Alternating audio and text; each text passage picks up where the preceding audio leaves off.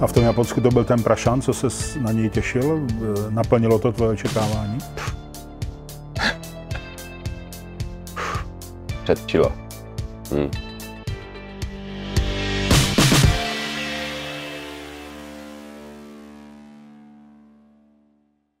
Přátelé, kamarádi, máme tady další motoplky. Dneska tady máme hosta, na kterého jsem se hodně těšil, protože si myslím, že to povídání bude dost zajímavý, protože bude takové, takové oblasti, do které se běžně lidi nedostanou. Uvidíte sami, nebo uslyšíte za chvíli. No a zajímavé ještě na něm to, že je, kromě toho, že je výborný vypravěč, tak má jenom jedno jméno. Jmenuje se Milo. Ahoj Milo. A vítám tě tady u nás v Praze v prodejně Geneze. Přátelé, jako obvykle, uvařte si kafe, sedněte a poslouchejte a myslím, že to bude zajímavý povídání. A já promiň, ale musím začít tím jménem. Jako, proč se jmenuješ Milo? Proč se nemenuješ jako já Vítě Ryšavý třeba, nebo Mirek Konopásek, ale proč jsi Milo? Jak jste s tomu dostal? To mě zajímá.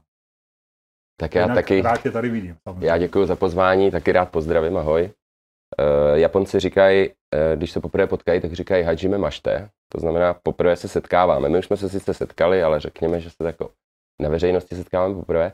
A pak ještě říkají, a to se mi líbí, uh, Yoroshiku onegaishimasu. A to je něco, o čem jsi mluvil, než jsme zapli ty kamery. Pojďme spolu dělat něco užitečného. Mm-hmm. Jo? To říkají, když se poprvé vlastně seznamujou. Takže Yoroshiku onegaishimasu. Děkuji za pozvání. A Milo, uh, já už jsem to vysvětloval někde a jsem rád, že jsi to zmínil, protože to můžu znova vysvětlit. Uh, já se jmenuji Milo a dokonce ještě motorka. Jo? Takže to jsem si nevybral, protože motorka to opravdu skoro mám v občance, tam je změna jednoho písmene. A Milo, to vzniklo tak, že na vejšce mi kluci říkali, začali říkat Majla. Uh, mně se to líbilo, protože to nebyl Míla nebo Milda nebo něco takového. Uh, jmenuji se Miloš. A uh, vlastně Až potom, když jsem začal cestovat, tak jsem si to nějak změnil na Milo. Teď se to třeba venku to píšu s tvrdým i, protože pak mi zase někdo začali říkat Mažlo, tady to mhm. píšu normálně z J.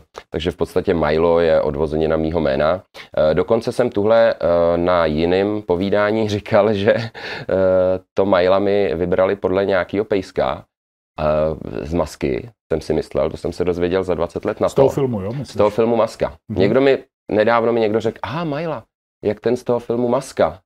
A já jsem si tehdy myslel, že ten můj kamarád Honzarus jako si mě takhle jako trošku natřel nebo vysvačil. Mm-hmm. A člověče, tak jsem to tam eh, pustil někde v tom povídání v Doupěti Milánkovi a mluvím s Honzou Rusem a on říkal, že ne, že vůbec ne. Takže Majla je prostě Majla, není to ani podle pejska, takže Honzo už jsem to udal na pravou míru, měl si reklamaci. a uh, je to jedno, jak to budeš skloňovat, nebudeš skloňovat. Myslím si, že za tím jménem uh, jako to je jenom, to je jenom nějaký vyštění hláskou, že jo, ale že jako nemůžeme jménama obsáhnout, kdo je kdo stejně. Takže... Já to asi skloňovat budu, jestli ti to nevadí, jsem jo, tak jako by zvyklý. Jo, jo. Kdyby to bylo tvoje příjmení, tak bych to nechal, ale jako při křesní, jakoby křesní jméno, to je přezdívka de facto. To je přezdívka. No, Takže to asi skloňovat budeme. Jo. No ale hlavně teď nám řekni, tak, tak už víme, proč se jmenuješ Milo a no, Majla, ale řekni mi vlastně, proč jsme si tě pozvali. To bych měl říct teda já. já my jsme tě pozvali, protože jsi motorkář, jsi cestovatel, žiješ dlouhodobě v různých zemích světa, naposledy nebo teď v současné době, nebo asi v současné době nejvíc v Japonsku. To mě zaujalo. My jsme se potkali, přátelé, na srazu Motoroutu. Majlo tam měl, Majlo tam měl přes uh, přednášku. Ta se mi hrozně líbila. Říkal jsem si, to by bylo host do, do našeho povídání a počítám, že bude zajímat i vás. Jak se to stál k motorkám? Kdo je vlastně Majlo? Řekni mi, nějak se nám trošku představ. No, tak to máme hodně historek po sobě. Ty jsi původem eh, odkud? Já jsem Pražák křtěný Vltavou. Jsi Pražák? Jo, byť se to teda nezdá, ale vyrost jsem v Africe, protože když jsem byl malinký, tak eh, od tří let rodiče mě odvezli do Afriky, černý, černý do Angoly. A tam, tam, jsem, nějakou práci, tam jsem strávil od tří do šesti, no, tatínek tam pracoval na ambasádě jako překladatel portugalštiny a my jsme tam ambasádu jo, tehdy jo. zakládali, eh, to bylo těsně po lidové revoluci v Angole, jsme byli první, kdo tam má ambasádu, tam byl ještě zákaz vycházení, eh, tam byla situace banditi, to nebylo vůbec pod kontrolou a vlastně tam já jsem vyrůstal. asi tak až do 6 let, takže první Mhm. tři roky života, eh, takový ty, co začneš vnímat, tak jsem strávil v Černé Africe, můj nejlepší kámoš byl Pepík, to byl opičák makak na fíkusu u nás na zahradě. Eh, Rok jsem tam byl úplně sám, protože Segra začínala první třídu, tak odjela sem. Jsem tam byl jenom s Pepíkem na zahradě. Pohoda, táta, když přišel z práce ve tři, tak jsme jeli prostě na pláž, takže furt jsem se cachtal v moři. A najednou prd, jako, jo. A domů. A Pepík tam zůstal a trauma a e, šest let a socialistická základka, nebo feudální, nebo kapitalistická, oni jsou furt stejný, prostě králíkárna. No a tak jsem z toho byl takový trošku přepadlej a pak vlastně e, zase jsem e, strávil pubertu v Libii, protože tam maminka vyjela jako zdravotní sestra e, na rok. No a Mhm. to byla osmá třída, tak to zase, že jo, to je takový taky zajímavý období v životě, když se ti rozjíždí puberta. První láska, tohle, Jana, že jo.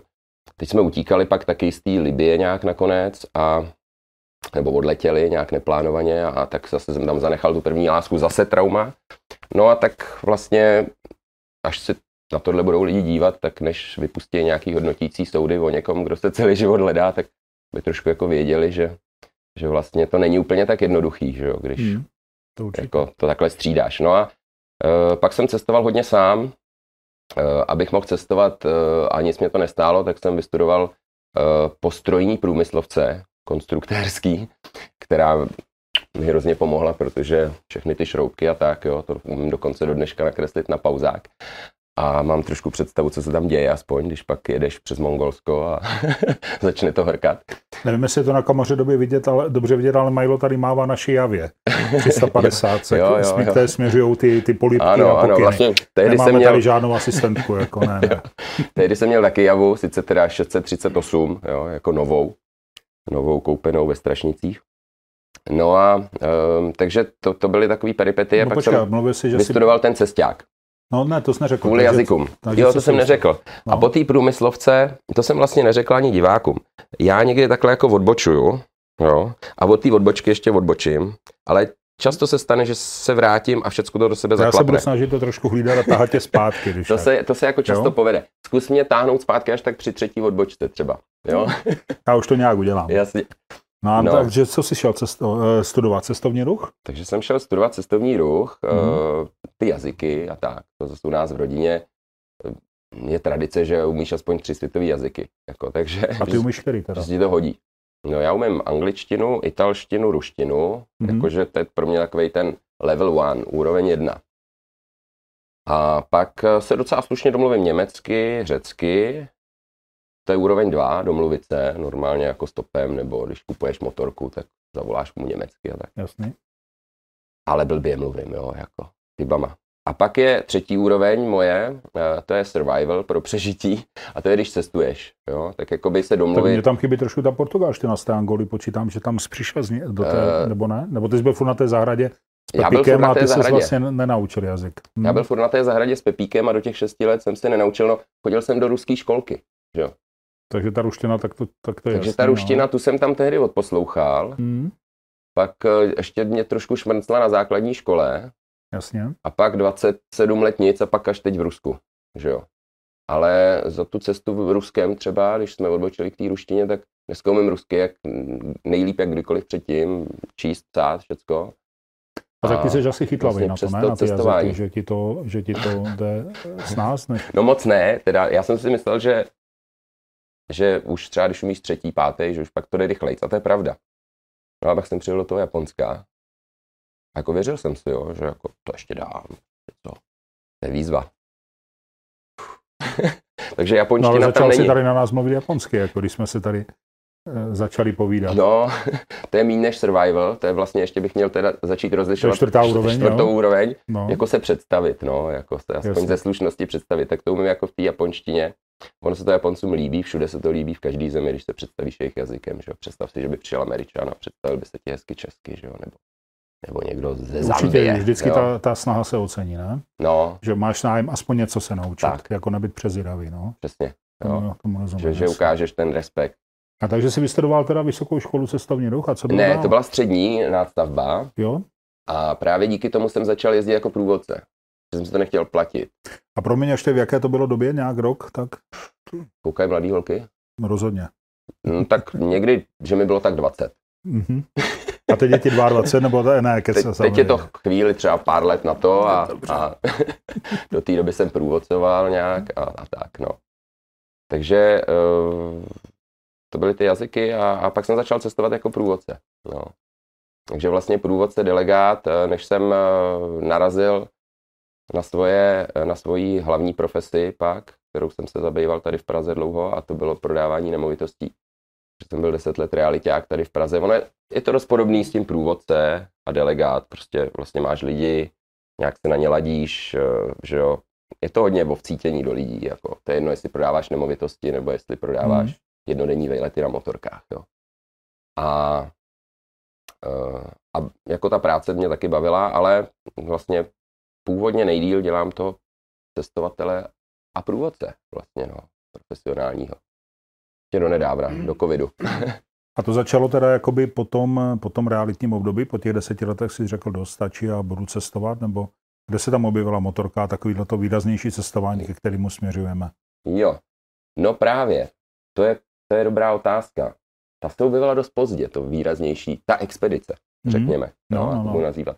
Protože já jsem teda cestoval na motorce, ale tak jako do práce, z práce, teď myslím letní kšeft v Řecku. Jo? Tak každý rok jsem jel do Řecka na motorce, zpátky jsem jel přes Itálii, to mi někdy trvalo týden, někdy dva, podle toho, u kolika kamarádů jsem se zastavil a to, to zrovna zapomněl jejich díler na skříni nebo něco takového, nebo tam jsme šli na houby, nebo... No a to byla, to byla moje vlastně taková jediná dovolená vždycky ta cesta. No a e, e, pak vlastně po tom budování tady desetiletým a, a, a ty, mm, to realitáctví, to mě bavilo, to je, to je skvělá profese taky, že jsi svobodný, já jsem vlastně nikdy nebyl zaměstnanec, jo, Mhm. vždycky jsem byl na volné noze. A a tak pak se to nějak všechno zhroutilo, člověče, to, co jsem tady vybudoval. A jsem vůbec nevěděl proč a jak. A dost jsem se tím tady trápil, jako asi tři roky, třeba tři a půl po soudech a, a tak. A chtěl jako uplatňovat ty svoje rodičovské práva, synové zmizeli z domova a tak. Mhm. Teďka v listopadu 17. to bude 10 let, to bude výročí. No a tak jsem se tady jako ještě jako chvíli snažil nějak a pak se objevila ta velká motorka. Já vždycky jezdil na motorce, i po těch baráčkách okolo Prahy nebo na mopedu tady po bytech po Praze a uh, že ten realiták se docela i projede na motorce v podstatě. No může určitě, no. No, že to je takový jako vlastně um, messenger v podstatě taky, že jo, způsobem. No ale ta, ta velká expediční motorka, to tam nějak vlastně k tomu se dospělo, až když se to všechno zroutilo.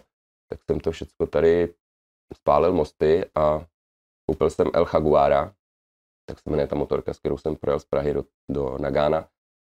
To je BMW GS 1150 Adventure, jo, ještě k tomu, teď jsme se o tom bavili za oponou, jo.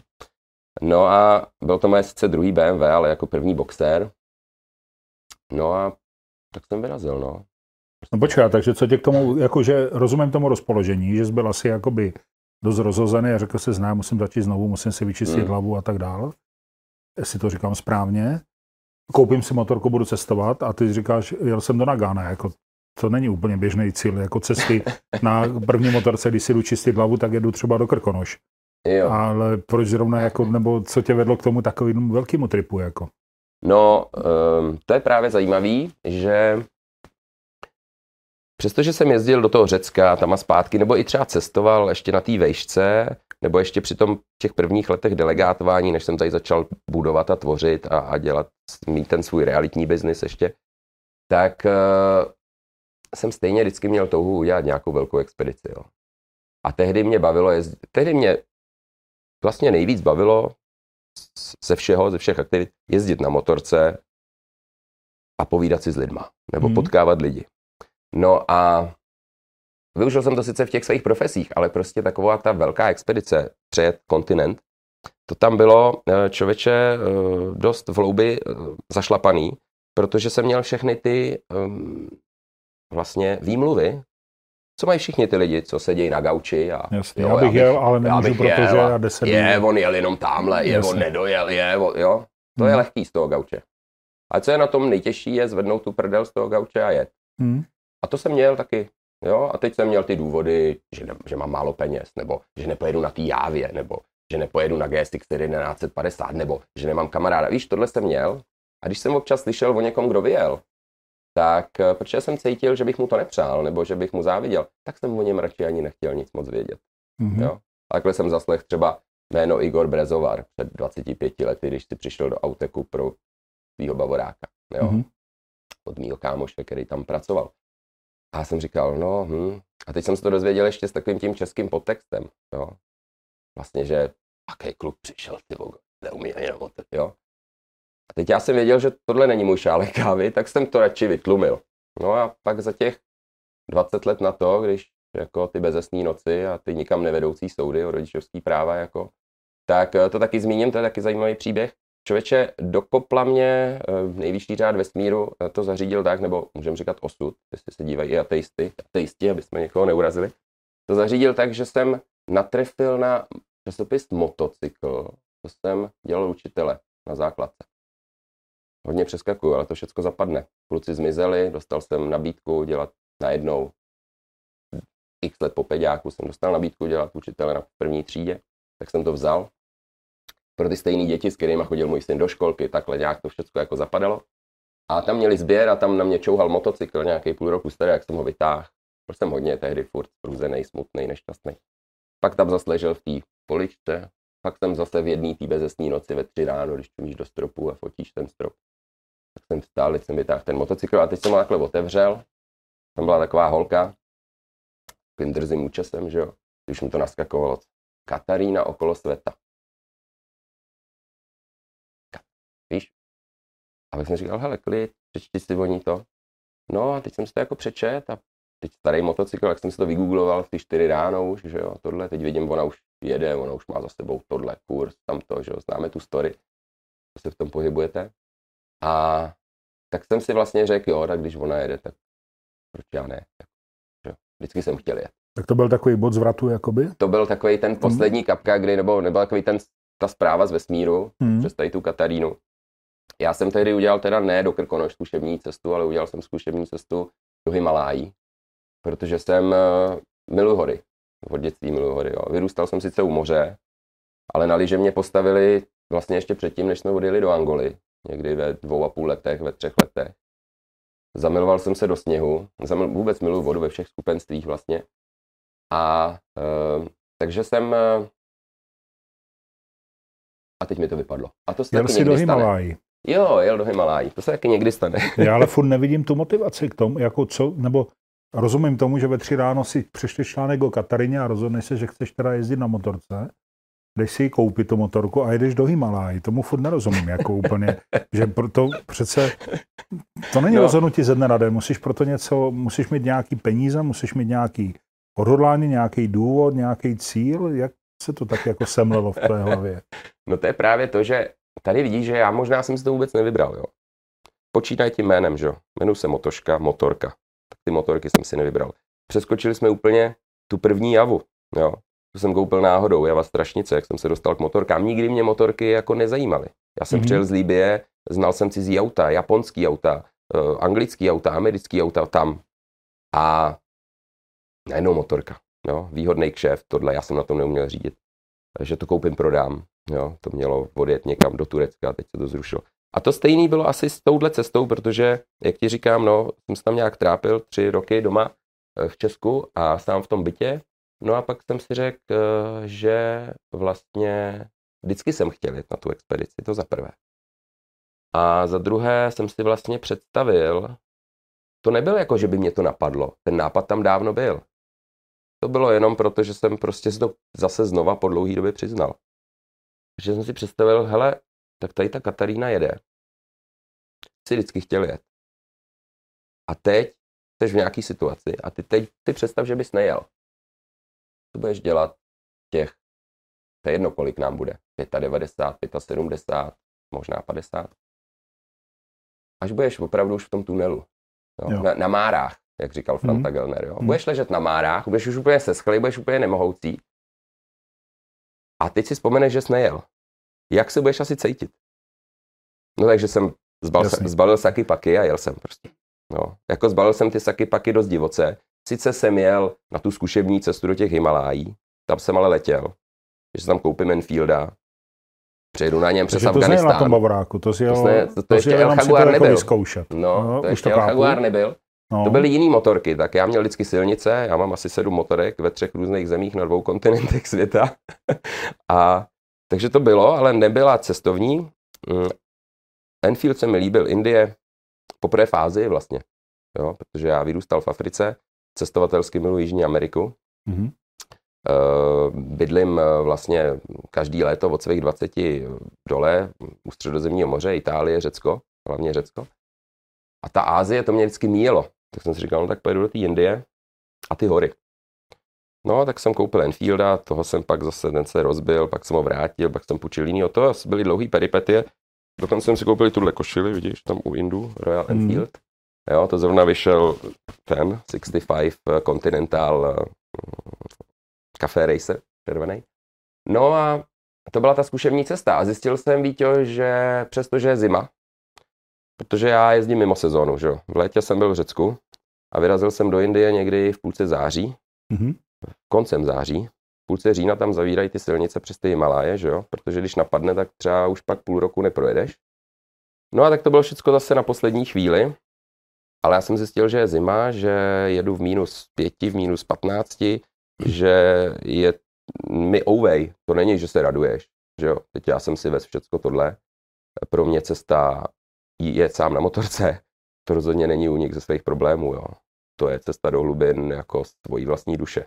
Protože to si všecko vezeš sebou a to vylej za. Máš hodně času na přemýšlení. Máš hodně času, máš to Mhm. všecko v té helmě Mhm. zavřený, jo, 10 hodin denně a teď jdeš do těch situací, kde vlastně cítíš ty své alter ega, teďka ty vnitřní hlasy, že jo, teď ten vnitřní otec, teď ten vnitřní kluk, jo, a teď se to tam pere a teď to vyhřezne a máš na to čas a teď si dáš katarzy a ležíš, bulíš třeba.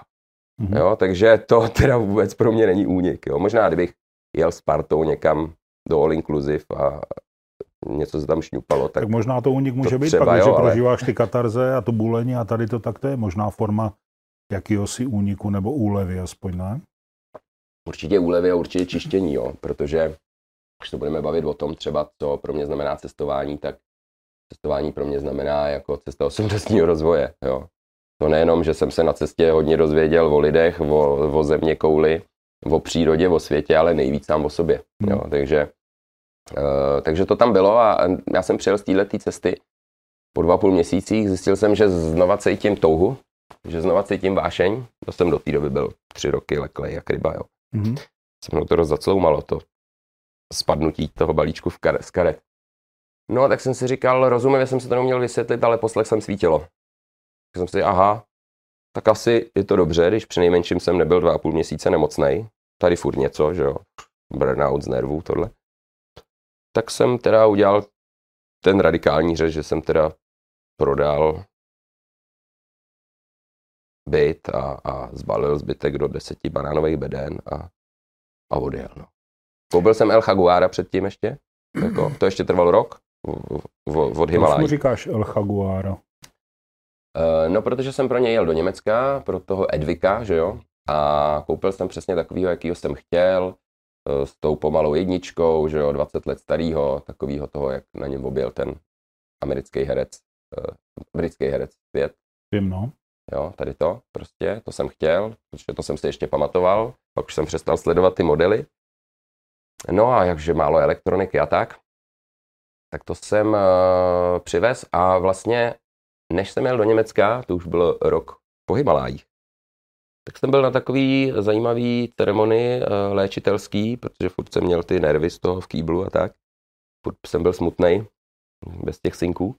A uh, no a tam, tam byl takový kruh a takový týpíčko oheň. Šaman tam hrál na ukulele a byla ti tam taková písnička, ti tam jela ve tvém srdci jaguár běží, ve tvém srdci kondor letí z hůru k nebi.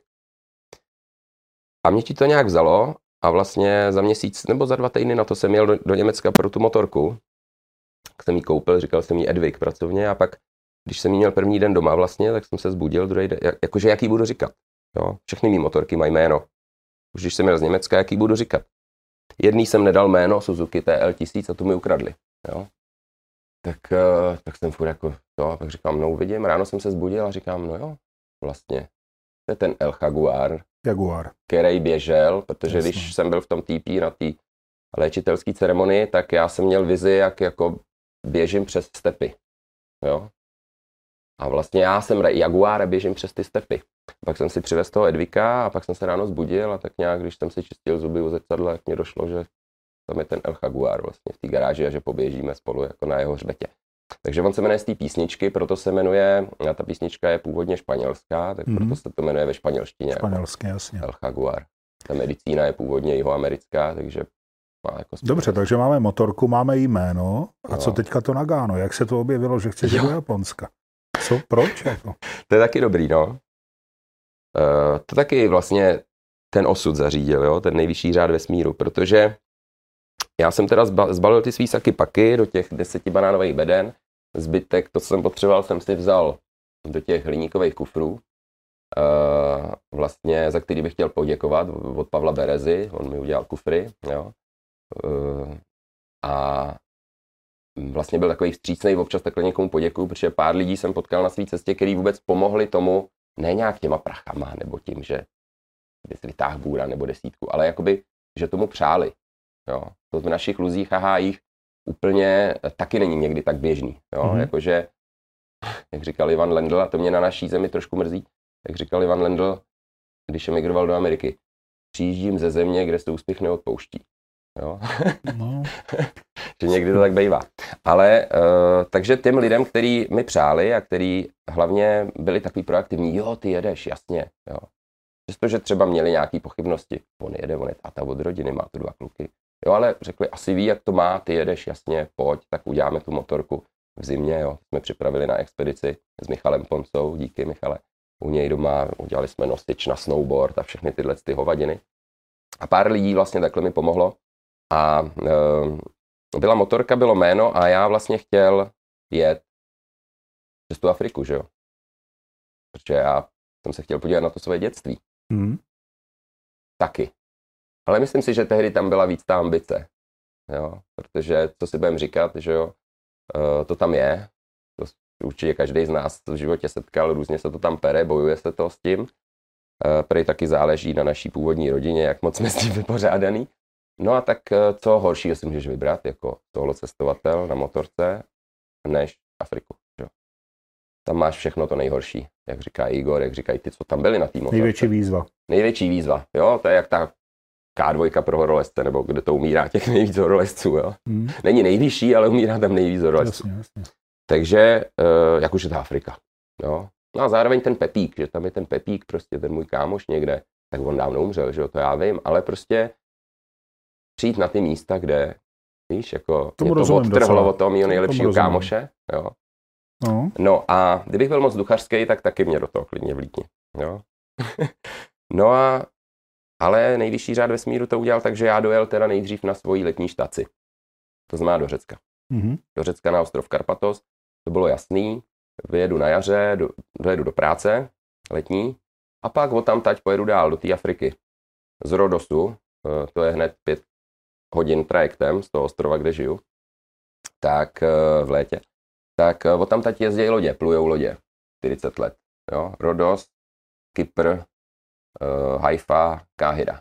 Jo? Jenže od té doby, co zabili Kadáfího někdo, jo, tak uh, to nefunguje, protože ta celá severní Afrika nefunguje. Já jsem ten Kadáfího režim teda zažil, jo, tak já Mhm. nevěřím tomu, že ho zabili Libíci, ale to je jedno, to bych odbočil už moc.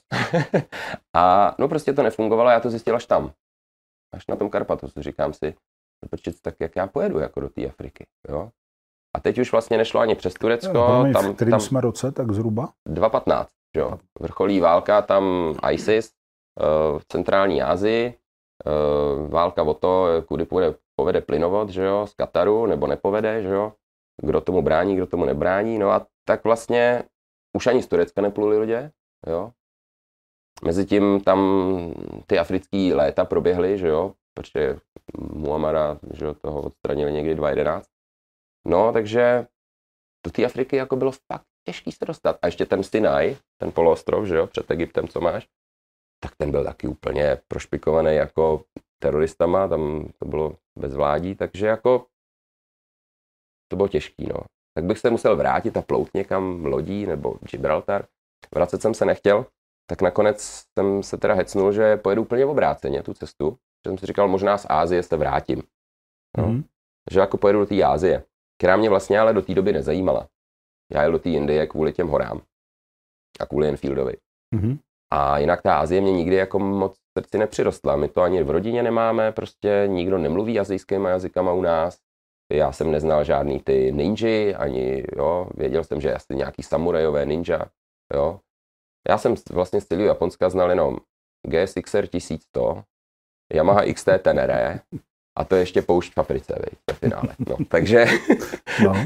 takže uh, jsem to teda otočil do té Asie, no, nakonec. A bylo to těžké rozhodování a chtěl jsem se příčit tomu osudu. A dneska jsem rád, že jsem se nespříčil, no. A tam jsi rozhodl, že teda cíl tvé cesty do Ázie bude to Nagano, nebo? Mm-hmm. A tak... proč, proč zrovna Nagano, proč zrovna Japonsko? Jo, to byla jedna z věcí, jedna z, tří, z třech věcí, které jsem věděl o, o Ázii, nebo o, o té cestě, když jsem výjížděl bylo právě, že Japonsko bude cíl. Protože jsem slyšel o tom a kdysi dávno, když jsem ještě byl línej zvednout tu prdel z gauče, tak jsem viděl hodně snowboardových videí, jak si to dávají tam ty kluci v tom prašanu prostě a ty řídký lesy, listnatý, jo, opadaný a prostě nádherný hory. A tehdy jsem vůbec ani se neodvážil si přát, že bych to chtěl někdy zažít. Mm. Jo, Maria, jo. Jak přece? To nejde, jo. No a tak jsem si říkal, jo, tak jestli já jedu do té Ázie, tak japonský prašán bude cíl cest. Mm. Uh, pak jsem ještě věděl, že moje sestřenice je v Gruzii. Tak jsem si říkal, aspoň stihnu sestřenici, služebně tam byla na, na dva roky, na tři. Aspoň stihnu sestřenici v Gruzii s manželem. Je navštívím. To, kdybych jel jinudy, tak bych je nestihl. No a pak jsem třetí věc, kterou jsem věděl, a to bylo, že mm, Irán je zajímavý etnicky, přece jenom, no tak já jsem vyrůstal v té Libii, to jsou sice Afričani, ale muslimové, že jo, tak nějakým způsobem ty etnika mě vždycky zajímaly. Stopem jsem jel do Jugoslávie v 95. 7. Jo, ještě jako puberták a tak. Tak jsem si říkal, jo, to je zajímavá země, to chci poznat. A to byly tři věci, které jsem věděl. Irán, Gruzie, japonský prašan. A pak jsem věděl jednu věc, kterou určitě ne. A to bych taky rád řekl, protože to se všecko pak úplně pře, pře, přeskupilo. Uh, že nepojedu přes Rusko. Mm-hmm. Prostě. To militantní Rusko, že jo. A vůbec, a drahý výzum, a šovinisti, a, a možná jsem se i trošku bál, že se mi tam budou smát, jo. Jakože co vy tam, jako to blbnete, na co si tam hrajete, nebo, jo. Nebo uh, prostě, a přes Kazachstán radši taky ne to budou určitě taky nacionalisti a agresivní lidi a ještě jsou tam petrodolary.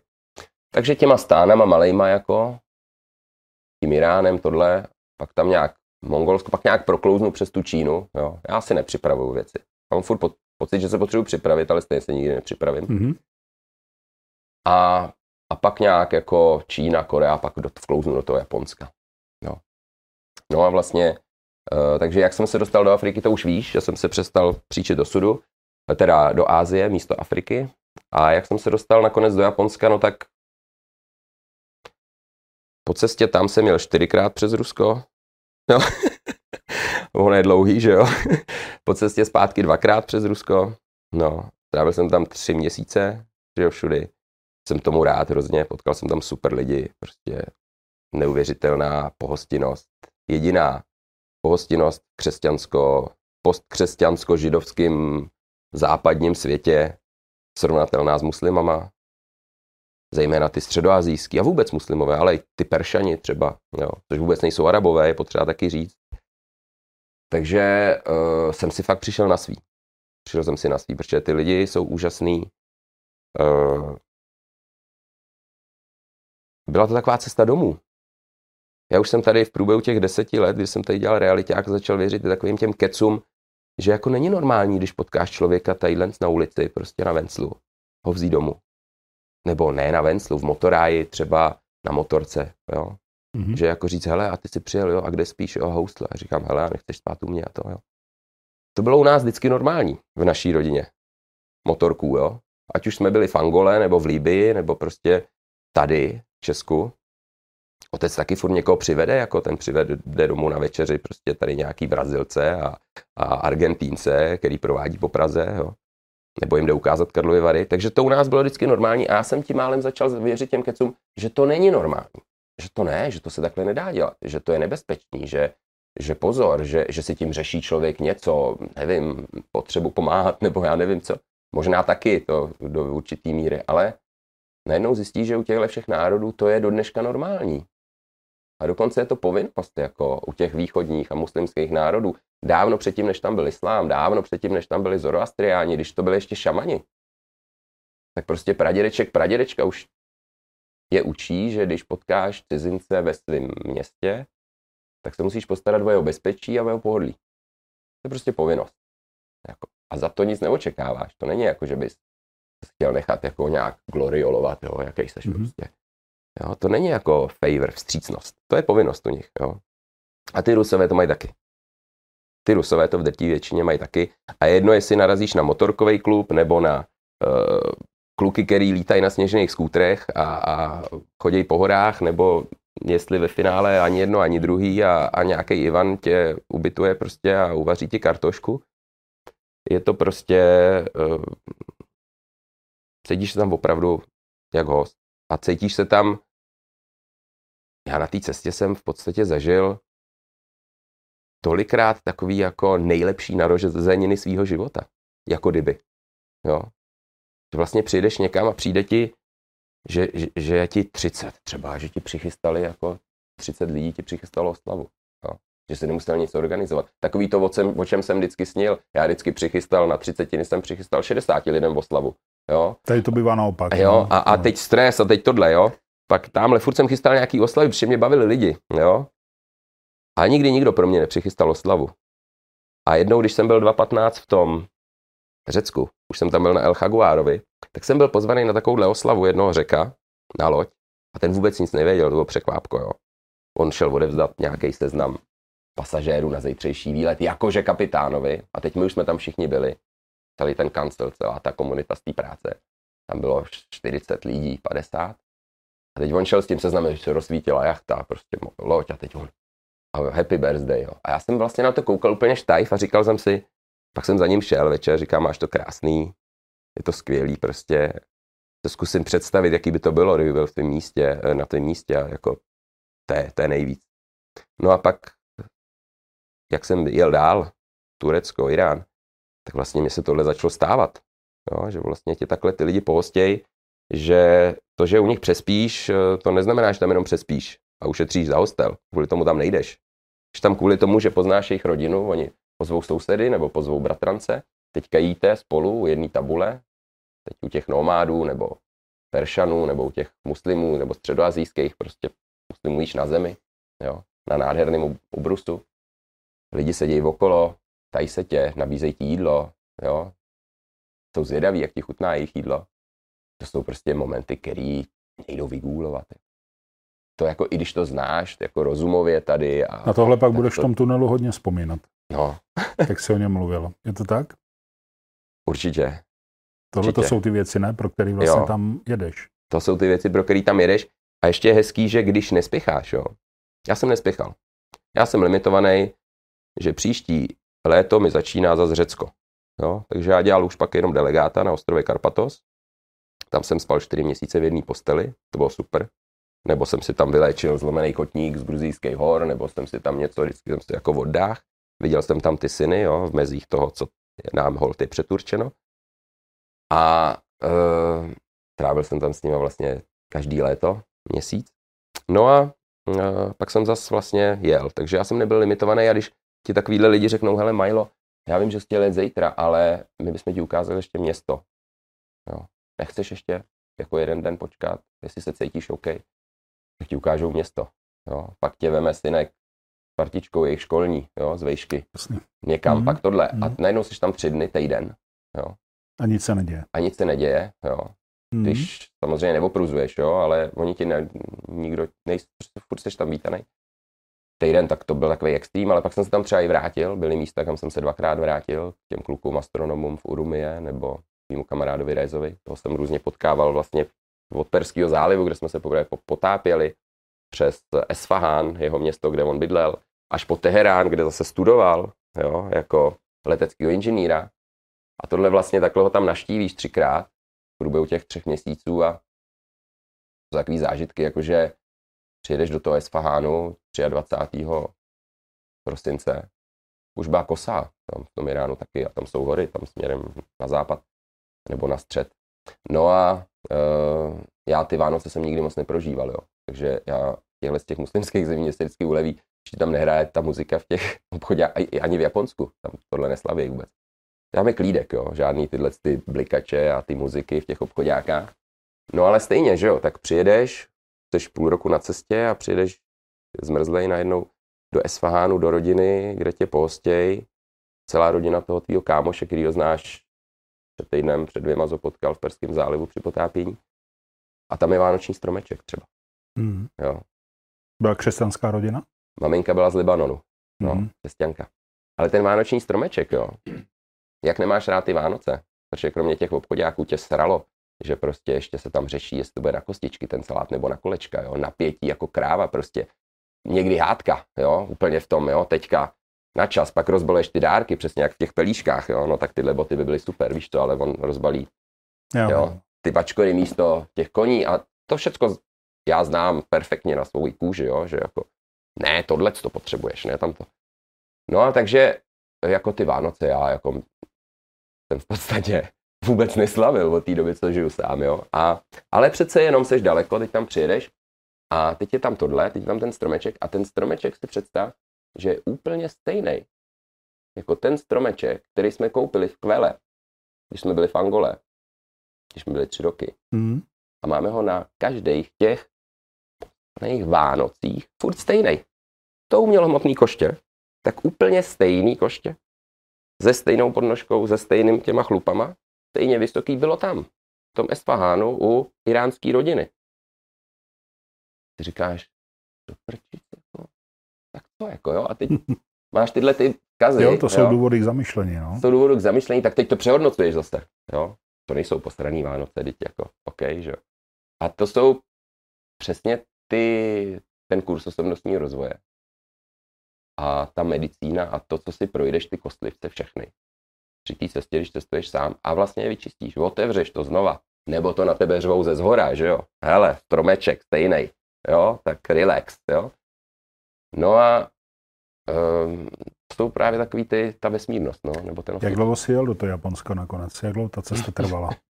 No, když teda nepočítám... Uh, Pro mě, no, já se musím držet nějaké osnovy. Já jasně. Se, a mě to navíc zajímá, jak dlouho jsi tam doopravdy jel? No dva a půl roku. Dva a půl roku? Dva a půl roku jsem jel, ale vlastně teď si vím, že čtyři měsíce jsem v tom Řecku. Jo? Takže já jsem vždycky jel podzim, v zimě nejedeš moc po severní polokouli, to nechceš, že jo. Hmm. Výjimečně se to stane, stalo se to hodněkrát a jako už bych to nechtěl zažít znova, jo. Je třeba celý den po zmrzlý uzbecký dálnici, jo, jako na skle nebo je, já nevím, ze Sachalinu po sněhu, jako 250 km. Jo. Ale prostě jedeš. A El Jaguar je takový dobrý, že to, že to dá. Čeká, Takže... tomu dobře rozuměl. Ty jsi vyjel, jako byl jsi, byl jsi, jel jsi do Afriky, to ti nevyšlo z důvodu politických, nebo dejme tomu bezpečnostních, nebo zasáhla vyšší moc, rozumím tomu. Ať už to nazýváme, jak chceme kdo. A pak si vyjel teda přes Ázii do Japonska, jel si dva a půl roku. To znamená, že si jel dva a půl roku po té cestě, nebo si někam dojel, vrátil se do Řecka, pak se zase vydal, vrátil se za tak? To bylo? Ne, výborná otázka, výborný vstup. Já tu motorku vždycky tam nechal. Jo, takže já jsem si odletěl do Japonska, uh, sorry, do Řecka. Já jsem si odletěl do Řecka na léto. Jasný, už to chápu. Motorka někde stála. Vrátil se za posun. Vrátil se jsem se a jel jsem dál. Mm. Jo? A teďka v těch státech toho Sajuzu, ten, oni mají taky celní unii, to je Kyrgyzstán, Kazachstán, mm, Moldávie, myslím, uh, Rusko nebo SNS, společenství nezávislých, tak tam můžeš motorku nechat i rok. Jo? A pak můžeš přijet uh, poslední týden, než ti to vyprší, ten mm, daňový ten, nebo celní deklarace, a vyjedeš na jeden den do Mogolska a zpátky, jo, od Bajkalu třeba. A máš ji tam zase rok. Zase rok. Mhm. Takže tam je to OK. Uh, jinak ale musíš sledovat, kde to, jak můžeš nechat, jo. Protože to byl taky průsad v Gruzii, že jsem si odletěl do Řecka a jako, pak to bylo jako štráv, jo, hned na hranicích. No a um, to mě vysekal jako naštěstí pak kamarád, takže to bylo No. dobrý, no. Ale jinak eh, ta motorka tam jde nechat. Já jsem tam měl takhle dva a půl roku, promiň, abych to, to a v zimě nejedeš. Takže v zimě jsem ještě vždycky jel jenom do nějakých hor. Ty jsem přejel, jo, abych byl nachystaný na jaro, už od hory dál, protože v těchto horách tam, tam je jar, tam začíná jaro v červenci, jo. Jasný, tam, je to, tam to trvá. Takže jsem přejel ty hory před zimou, vrátil jsem se do nich, tam jsem eh, snowboardil, protože já si vezu snowboard, splitboard, gara od kluků tady z toho, z Če- z Česka, to dělají kluci Otatil, děkuju o to. Tak eh, mi poslal vlastně do Kyrgyzstánu splitboard, to je takový ten snowboard, s kterým můžeš chodit nahoru, jako na Mhm. lyžích, Mhm. nahoře ho zcvakneš a jedeš jak na snowboardu. A když někde skejsneš v nějaký děuře, tak to zase rozcvakneš a z té- děury vylezeš, jo? Mhm. což s tím snowboardem a sněžnicema. Takže to jsem měl splita sebou, lavinovou výbavu, jako, a mm, šlapal jsem ty hory vždycky. No. E, první zimu Irán a Gruzie. Arménie, tam jsem skejsnul taky ve sněhu, ale tam jsem nejezdil, tam jsem neměl prkno. E, druhou zimu Kyrgyzstán. Nádherný hory, nádherný, jako to je i třeba, jestli mají nějaký kluci snowboardisti, splitboardisti, takovýhle pořady, jako děláš ty, ten skvělý pro nás motorkáře No. tak klidně mám taky o čem povídat, jo, jako kde se tam brází všude ty volné sněhy.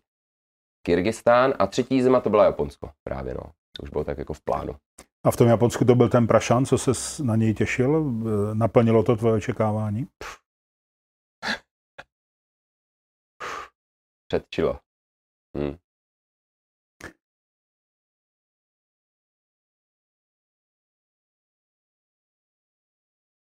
Dobře, tak se teďka zkusme dostat do toho Japonska. No. Dojel jsi na motorce do Japonska a co jako tam? E, Byl jsi v cíli své cesty, sil jsi, nebo jezdil jsi na snowboardu na Prašanu a, a, a dále, jako jaký, jaký byly tvoje plány další? Jako teď se otočíme, jdu zpátky, anebo co bylo? Jo.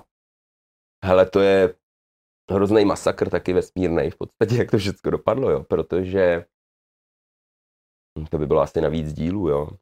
Mě furt lidi hecují, ať napíšu knížku a já si říkám, to by byla nekonečná.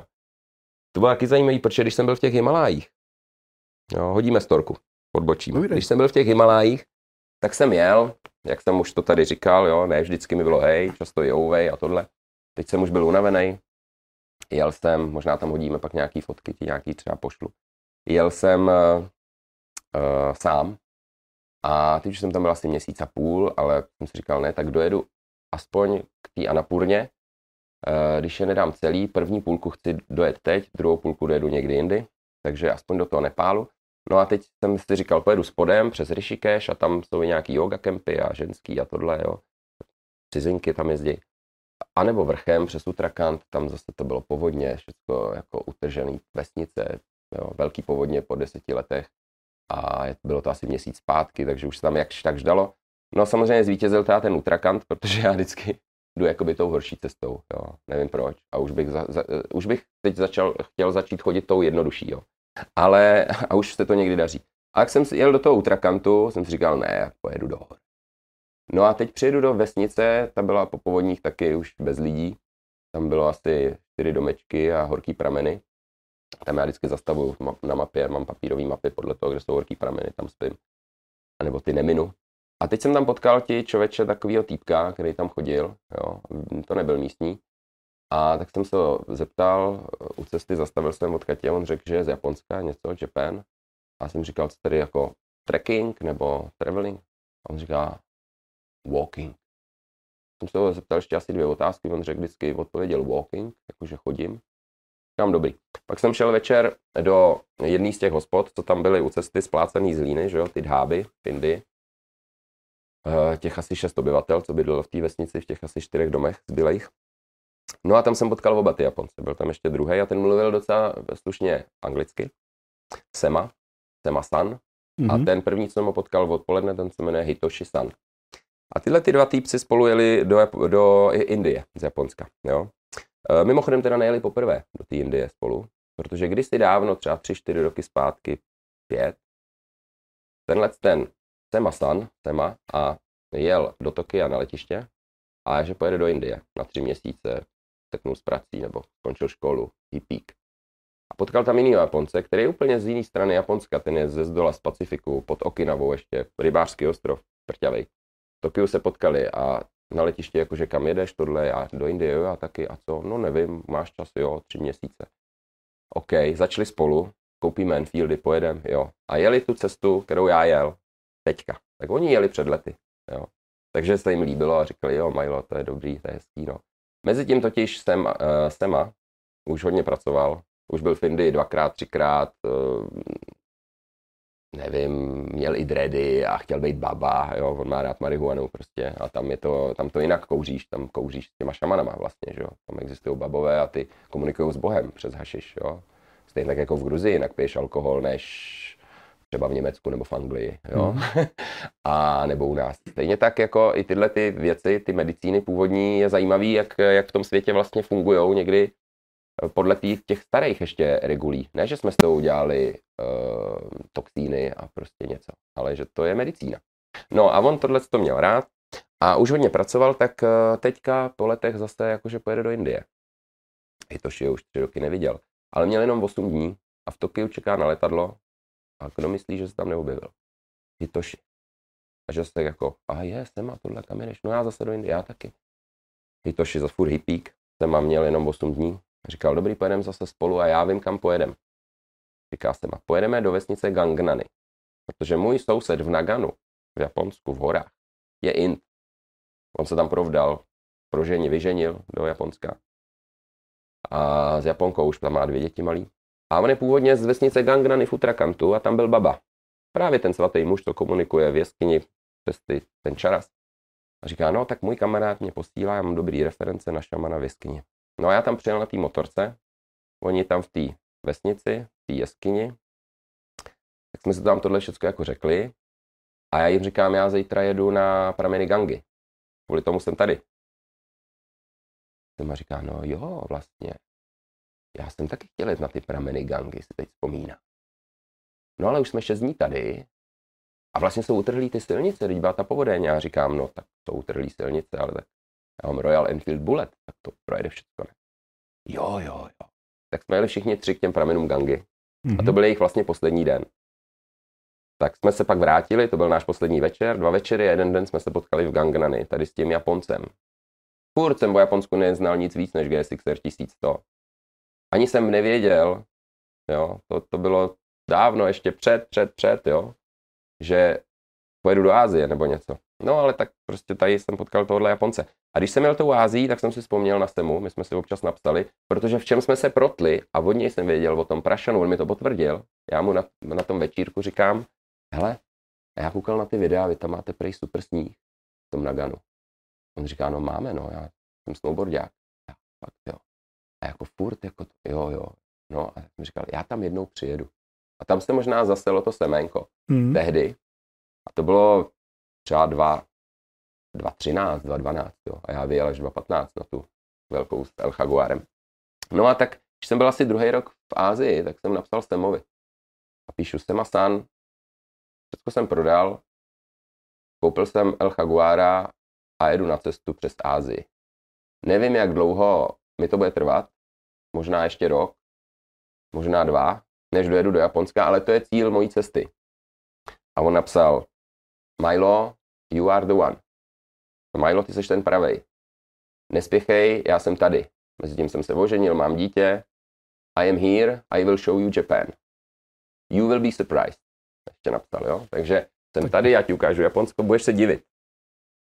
No a tak se vlastně stalo. Takže já dojel tím Ruskem Jo, tam jsem nechal u Hells Angels Vladivostockých, uh, u Folks MC jsem nechal El Jaguara, letěl jsem do Japanu, protože jsem Asan napsal El Jaguara netahy do Japonska, to je strašně drahý ten trajekt a Carnet a tohle. Učím ti svoji motorku. Jo, jeho motorka se jmenuje Kapitán Himalája. A, a tak jsem přijel a, a půjčil jsem si motorku, setkali jsme se s tím Semou vlastně po asi čtyřech letech a co myslíš, že se nestalo? Prostě on napsal, přijeli do Osaky, jo, to máš Tokio, hory Nagano, Osaka, to je na jihu, Honšu. Pojedeme na Shikoku. Chci, chci navštívit svého kamaráda, který jsem dva roky neviděl. A on mě vyzvedl v té Osace. A e, na letišti se ženou, s dvouletou dcerkou. A jeli jsme na Shikoku, tak jako myslíš, že jsme jeli? Kdo myslí, že se odstěhoval před dvěma lety z toho Nagana?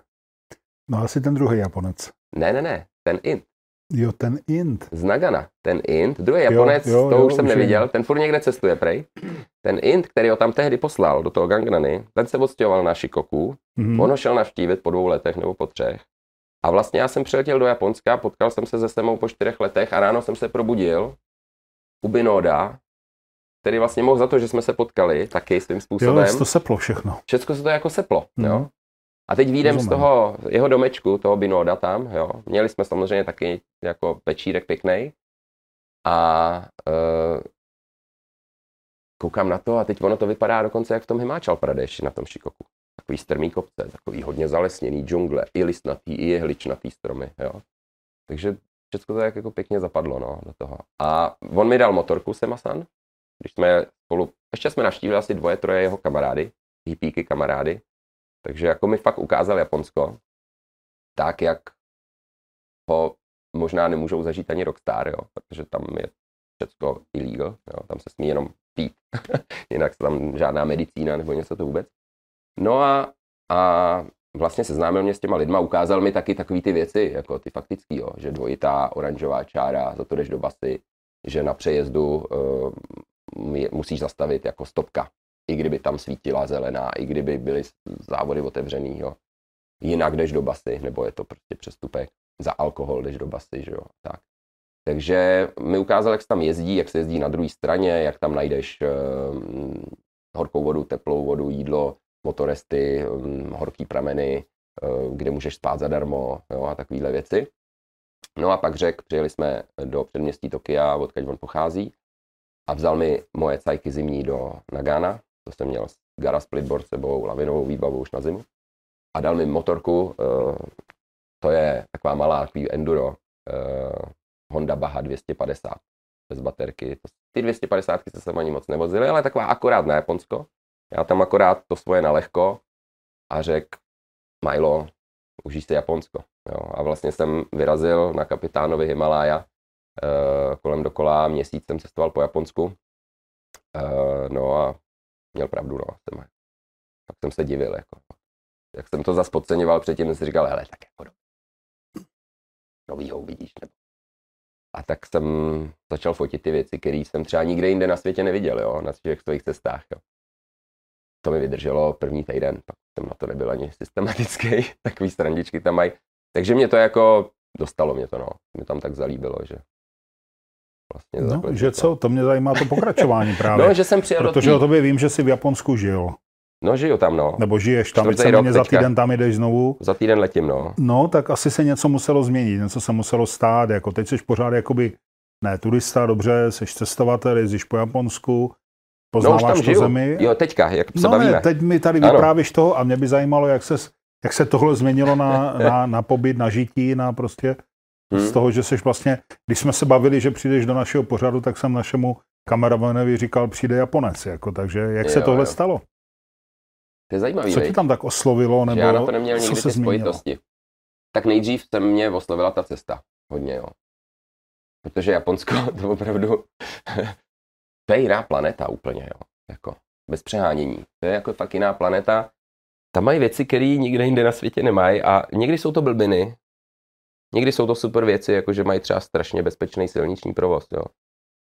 Nebo že třeba, začnu těma obecnýma, jo, že třeba ne, ne, ne, mě spíš poví, ne, promiň, ale to moje, mi spíš no. ten tvůj příběh. No a to na mě dáchlo, to na mě vlastně, vlastně dejchlo, jo, že najednou žádný stres, přestože spoustu lidí, na hodně místech je spoustu lidí, uh, ty mýty, které víme o Japoncích, ty najednou jsem viděl, že to tak není, že to není pravda, nebo já měl úplně jinou zkušenost. A ta země je nádherná, jako mají to všechno jak ze škatulky. Ty města jsou nudný, to je všechno stejný, prostě montovaný krabice. Ale uh, mají tam i nějaký takový ty, jo, ty samurajské věci a tak, tak projel jsem to, že jo. Ale když to porovnáš třeba s Iránem, jo, nebo něco tak, nebo s Prahou, jo, nebo s Evropou, tak tam jako nemáš moc to obdivovat z té, uh, řekl bych, z té kultury, jo, takového toho un, dědictví UNESCO, co Homo sapiens postavil. Protože to všechno je takový vlastně, to už se rozpustilo v čase, že jo. Oni to všechno mají takový to. Ale známe ty tradice, známe ty katany, známe tyhle věci a tam vlastně teprve jsem začal chápat, ještě než, já neznám podrobnosti o těchto těch kultovních věcech Japonska, ale už začínám chápat ty souvislosti. Proč to mají? Proč je ta katana taková, jaká je? Proč eh, ten hrát dřevěný stojí tisíc let v těch zemětřeseních? Proč? Jo? Protože vlastně najednou ti to začne docházet a tak, jak vždycky říkám, já mluvím obdivně ke všem národům a ke všem zemím, kam jezdím. Jo. To normálně říkám taky vždycky na začátku, abych někoho nenaštval. To neznamená, že bych nás srovnával, že my jsme horší nebo, nebo smutnější, nebo chytřejší, nebo blbější, to vůbec ne. Jo. E, my jsme skvělí, Češi národ, zajímavý, jo, jako unikátní taky. Ale stejně tak ty ostatní národy, takže já nesrovnávám, ani se nesnažím jako odhadnout, co je lepší, ale spíš dávám takhle vždycky uh, na venek, jo, při těch našich povídáních, uh, nabídnout jako tak, jak to vidím, ty, ty roviny různý. Protože homo sapiens je stejný, uh, mi přijde na celý planetě, ale to, co chce, to, co ho dělá šťastným, tak tomu jde třeba jinou cestou podle těch kultur. Jo. No a tak to jsem zase odbočil. Takže mě fascinovaly i ty Japonci znova, je to jiná planeta a našel jsem tam totiž věci, které jsem, mi jinde chyběly. Už na mý cestě předtím jsem se chtěl tak jednou, dvakrát zastavit. Jsem se zamiloval v Kyrgyzstánu. tak uh, najednou přišla touha tvořit zase. A nevím, jak to ty ženský dělají prostě. A tehdy teda nejenom do těch hor, jo, ale jako tam. No a jel jsem ale dál, jako chtěl jsem dokončit tu svoji cestu a mě, bylo ve mně takový to tvořit, tak něco jsem rozjel tady, na jedné frontě ještě, s těma dětskama, co jsem kdysi učil. To se tady rozjelo samo a pak jsem měl do toho Japonska a, a po cestě jsem si říkal, kde se zastavím. Ale třeba v tom Rusku mi uh, chybělo, tam mi vadí ta, ta, ta zdevastovaná příroda, jo. Jakoby, ne, že by byli lidi nepořádní, jo. To až zase tak ne, ale takový ty doly tam opuštěný, víš, a tady to, jo, ty jizvy velký. A nebo v tom Iránu třeba, to mi bylo báječně, tam jsem se vlastně vrátil, byl jsem tam dvakrát a ale říkal jsem si, jo, tady je to super, ty lidi mě baví, Dokonce jsem se i persky naučil survival docela rychle. A oni hlavně mluví anglicky. Každý 90% Iránců, což je ve městě, tak má vysokou školu, takže mluví anglicky. No a, ale taky bylo to takový, něco mi tam chybělo, jo, jak tady budu já, jako třeba nemůžeš koketovat s těma ženskými v té tramvaji nebo v tom autobuse, to úplně nejde. A to jsem si přišel, bych jsem si říkal, tady budu jak ryba na souši. To, no. A paradoxně jsem teda uvíznul v Japonsku a to je teda s ženským ale tam to klidně se k tomu pak vrátíme. no a najednou v tom Japonsku ty věci, které mi jako chyběly takhle v těch jiných místech, jsem si říkal, tady to je. Tady prostě lidi jsou na sebe hodní. Nebo aspoň na sebe nějaký kyselý ksichty. Jo.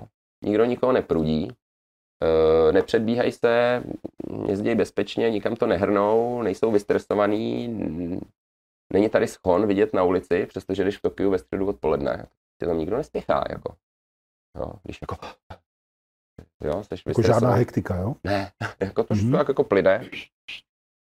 No a je tam čisto, dělají ty věci hodně bytelný, s čímž já taky rezonuju. Já mám rád věci, které vydržejí. No a tak jsem si říkal, jo, to je dobrý, a tak tady strávím tu zimu. A dojel jsem do toho Nagana.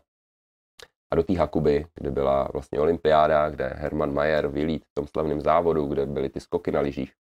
Nagano je hlavní město prefektury. To je docela v takové rovině, náhorní sice, ale tam je teplo docela, tam je třeba o 6 stupňů teplejc než tam u nás, a, ale okolo, okolo jsou všude hory, celá ta prefektura, to jsou samý pohoří. A Hakuba je 40 km od Nagana, kde byly ty sjezd mužů, sjezd žen a tohle. Tam je pět středisek okolo mě.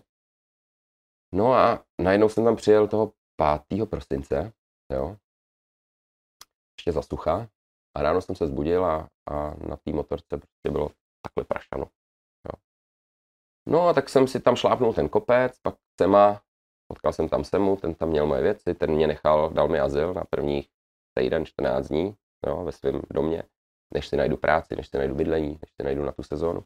No a to tak nějak jako právě začalo zapadat. Našel jsem si tam práci, eh, našel jsem si nejdřív bydlení jako na celou zimu. pak práci v, tý, v tom mém oboru vlastně, uh, instruktora, jsem kdysi, kdysi dělal. Instruktora čeho, lyžování? Snowboardingu a lyžování, jo. Mhm. No ale prostě tak úplně, jako máš v těch filmech. Vzal jsem toho kapitána Himalája, ještě jo, když za tři dny na to, když to trošku polevilo, a objel jsem tu vesnici a začal jsem v hospodě. Uh, u nádraží v hospodě, jo. Uh, Peter, Peter's Bar, jo, to je jeden Australan, co tam žije. Tam žije hodně Australanů v těch horách. A tam jsem se zeptal, hele, já jsem přijel takhle a, a jsem z Česka a přijel jsem na motorce a rád bych tady byl přes zimu a takhle dám práci. Umím tohle, tohle, tohle, taky mám licenci na instruktora, umím rukama, umím učit liže, umím nějaký jazyky. Jo, hele, tak víš co, můžeš se ptat tamhle, tamhle, tamhle, a to je dobrý. A takový, tam jsem třeba poznal Australany, nebyl jsem v Austrálii, tam to mají zase jinak. Ty se jako hodně, v drtí většině se jako podpořej v nějaký akci vždycky, jo, mm. jako. A, uh, no a tak jsem takhle obešel asi tři, tři, čtyři místa, vlastně jako jsem sehnal práci v té japonské lyžařské škole. Pak jsem sehnal i vlastně v mezinárodní, v kanadský, která tam učíte Australny. Uh, a rozhodl jsem se pro tu japonskou teda.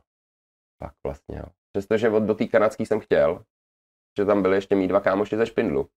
Jo, shodou okolností. Já jsem věděl, že přijedou, jo.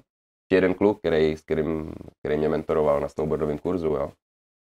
Takže s nima jsem chtěl hodně jezdit, ale pak jsem se nakonec rozhodl pro ty Japonce, no, teď se jako čekalo na to pracovní vízum, že jo, tak oficiálně jsem ještě nepracoval, jsem tam tak jako zevloval, šlapal jsem si ty kopce, Eh, to bydlení, kde jsem měl, tam jsem dostal takovou káru, jako má eh, Macháček eh, Jakub v kultovním filmu Samotáři, jo, takovou tu pidikáru, to je, tam běžně jezdí, jo, to je K-van, se tomu říká, jo.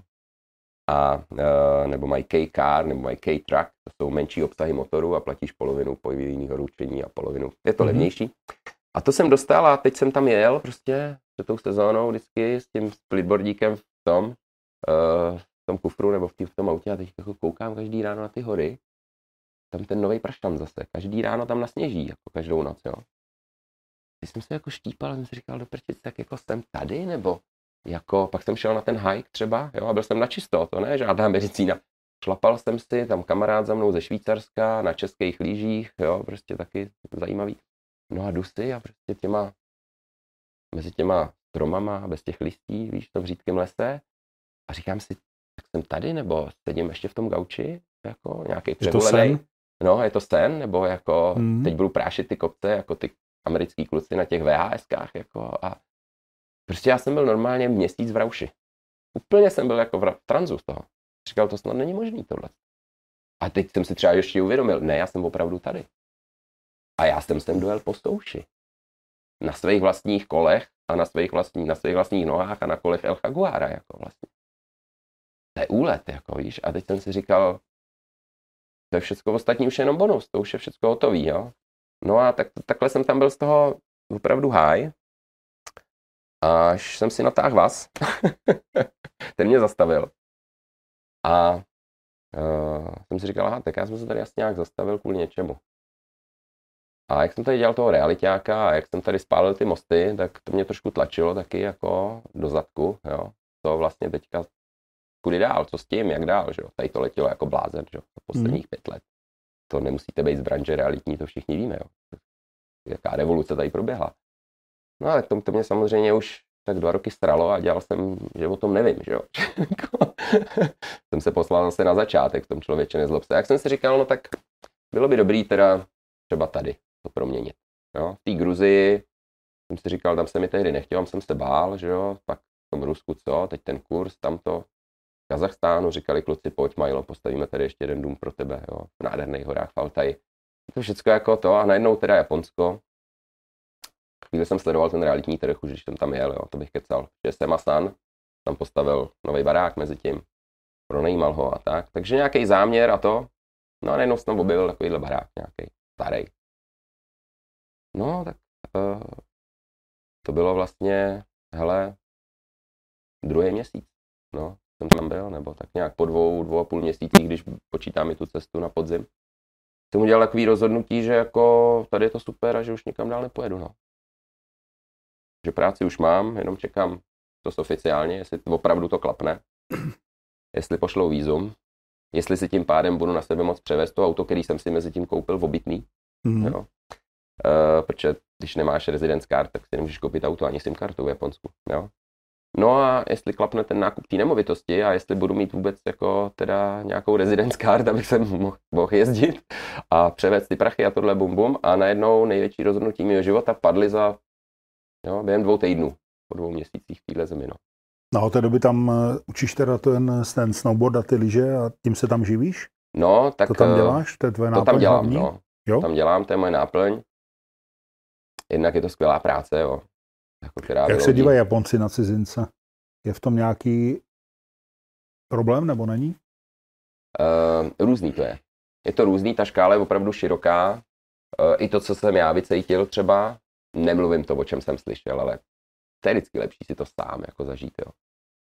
Uh, jsou i takový, takový, jo, jako takhle. Když se naučíš se představit, jo, když přijdeš tak, jak eh, oni tam žijou, jak oni jsou zvyklí, tak je to OK. Tak ti otevřou i dveře, i srdce. Mhm. No. Když tam nastoupíš jako nějaký mistr světa, nebo, nebo ani ne třeba mistr světa, že by se chtěl vytahovat, ale prostě jak moc hýříš, nebo jsi moc zlučný, nebo rozhazuješ rukama, tak to můžou trošku leknout, nebo nasrat. Jo?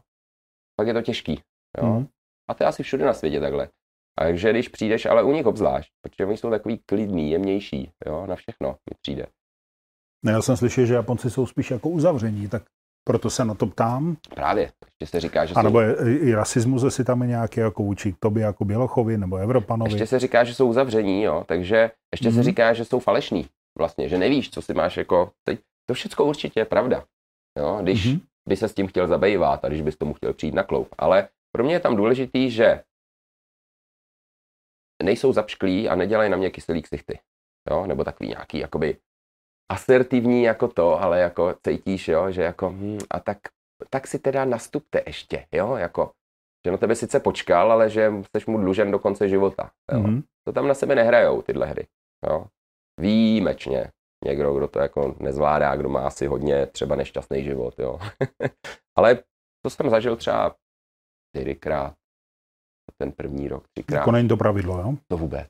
Třikrát za rok jsem zažil něco, jako že sice dělá slušnýho, jo, přišel jsem do shopu na backcountry, jo, tvý branže, jo, a šel jsem koupit nějakou hovadinu za pár korun a ještě jsem řešil, jestli takovou nebo makovou, tak jako jo, a přišel jsem 10 minut před zavíračkou nebo pět, jo, a on, no tak, tak veme, vyberete si teda tohle nebo tohle, a nebo už jděte do prdele, by nejradši řekl, jo, Mhm. ale to neřek, jo. Tak třeba tohle jsem pocítil třikrát za tu sezónu, jo, na různých místech, jo. Tady se ti dostane třeba za den, jo. jo? No a um, takže jsou i takový, a jestli se přetvařují ty ostatní, jo, který to na mě neskoušeli, to je mi v podstatě jakoby jedno. Důležitý je, že mi nekazej uh, den, že na mě netroubějí, že se mnou nechtějí závodit v autě, uh, jako, Že tě nechají v klidu žít. že tě nechají v klidu, jo, Hmm. když ty je necháváš v klidu. Takže takhle to tam mají navyklý a vlastně vyplývá tam z toho, že ono jako dobro toho celku, jo, to tam furt platí, to tam vidíš, běžně, všude.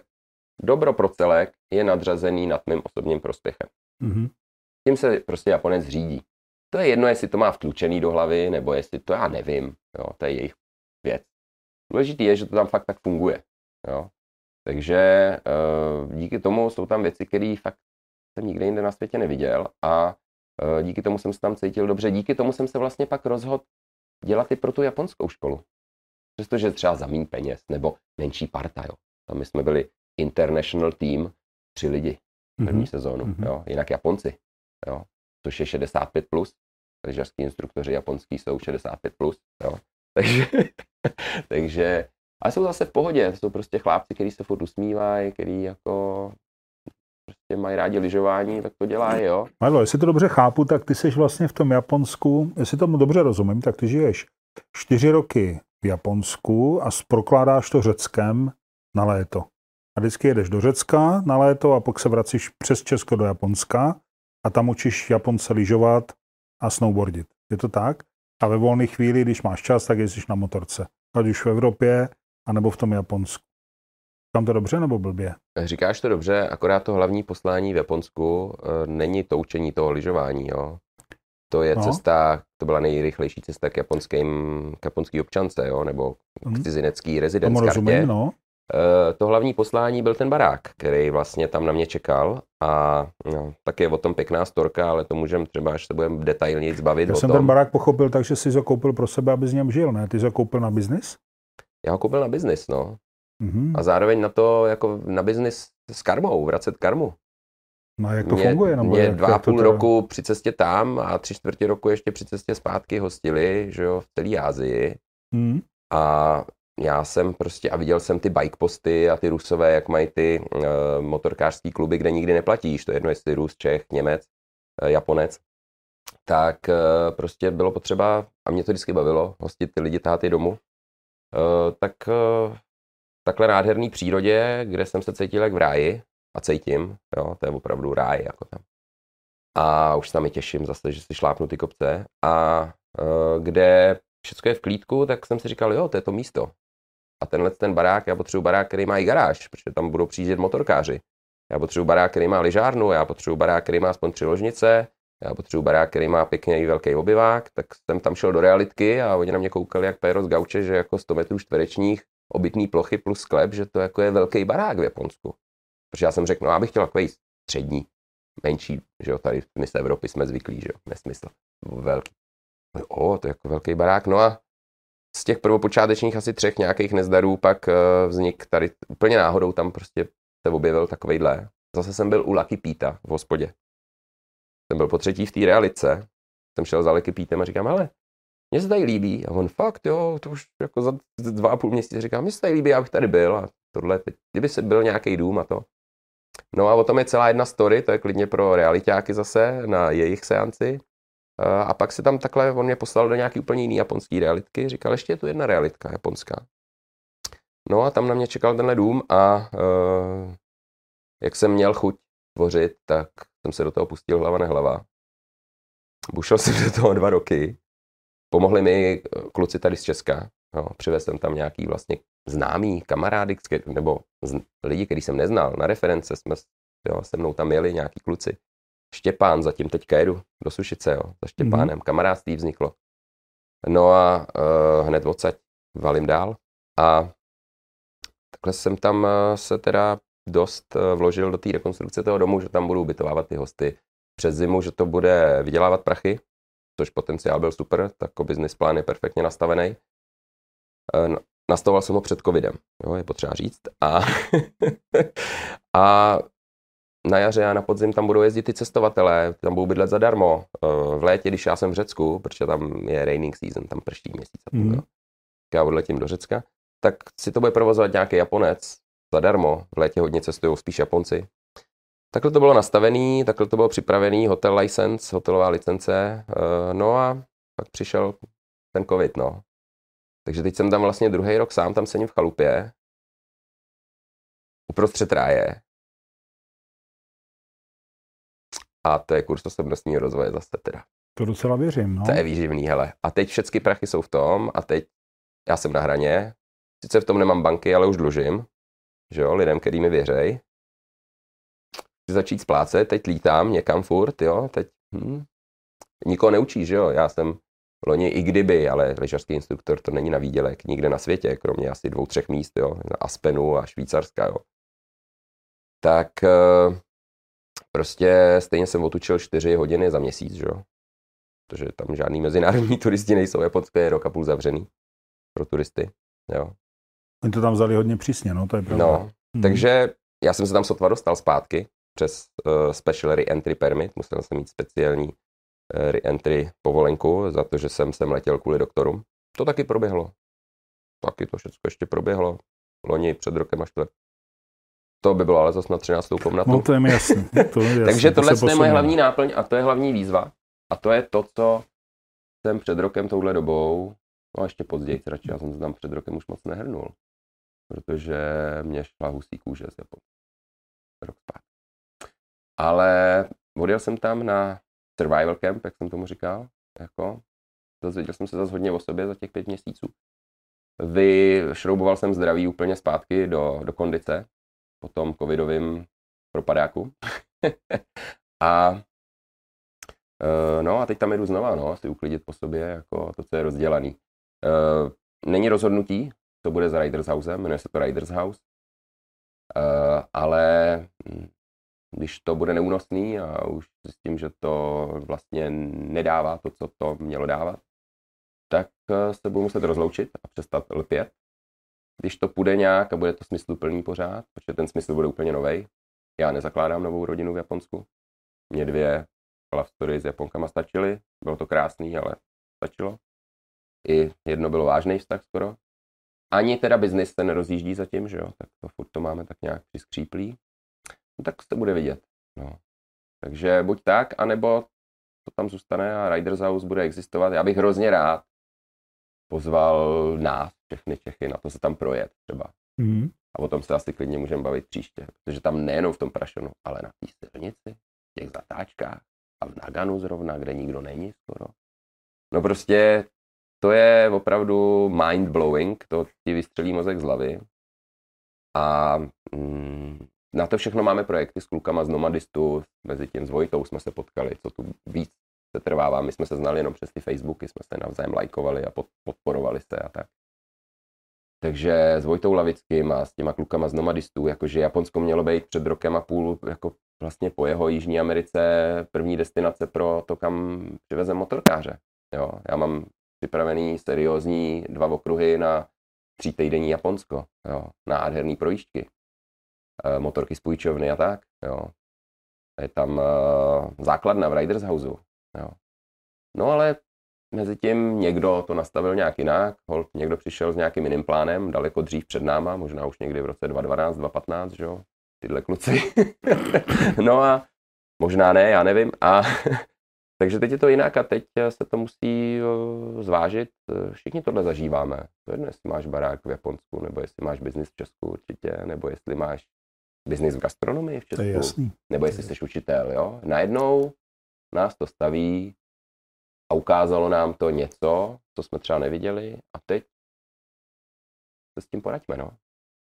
Halo, tady přesně v tomhle momentě bych to ukončil, to naším dnešní povídání, protože jsme se Japonska tak trochu dotkli. Po mém soudu jsme ho moc neprobrali. A nevím, jak vy, přátelé, ale já bych docela rád pokračoval. Akorát si myslím, že to bude dobrý možná za ten půl rok, jak se z toho Japonska zase vrátíš. Dejme si takový takový slib, že se potkáme znovu a zkusíme si dát druhý díl toho našeho povídání.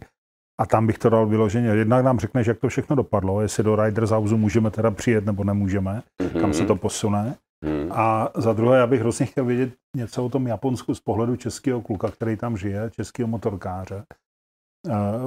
Že Japonsko je pro mě obestřený takovým velkým tajemstvím. Uh, hrozně rád bych si o tom s tebou povídal před kamerama, počítám, přátelé, že by vás to taky zajímalo. Eh, můžete nám o tom i napsat, jestli chcete, aby, aby jsme s Milem dávali druhý díl k tomu Japonsku nebo dál pokračovat i v jeho, v jeho životních situacích a peripetích, kterých je určitě spousta podle těch odboček. Teď bych to uzavřel. Moc si děkuju za to povídání. Já jsem v podstatě řekl tři otázky, ale já jsem s tím tak trochu počítal a dověděl jsem se hodně věcí. Jsi zajímavý člověk s velkým a zajímavým příběhem životním, to mě baví. Ty jsi nám tady dovezli ukázat nějaké věci z Japonska, k tomu jsme se nedostali, nechme je tam ležet a vraťme se k ním za ten půl rok, až se vrátíš a určitě se jí posune eh, obecně jakoby světová situace covidová a budeme chytřejší, budeme vědět víc a probereme to Japonsko pořádně. Pro? Rozhodně. No. Tak jsme domluveni, tak ti domluveni. pro dnešek moc děkuju. Hmm. Přátelé, doufám, že jste si to užili. Já počítám, že ta káva vám vychladla, že jste se ji ani nedotkli, tak si uvařte novou, protože tohle bylo zajímavé povídání, já jsem teda ani nedutal a moc děkuju a držím ti palce v dalším tvým životním příběhu. No a těším se na druhý kolo. Já taky. Děkuji Víte, Díky moc. za pozvání. Díky moc. Díky. Díky moc. Přátelé, mějte se hezky. A když budete jezdit na motorkách, tak samozřejmě s rozumem a jinak se dívejte na motoplky.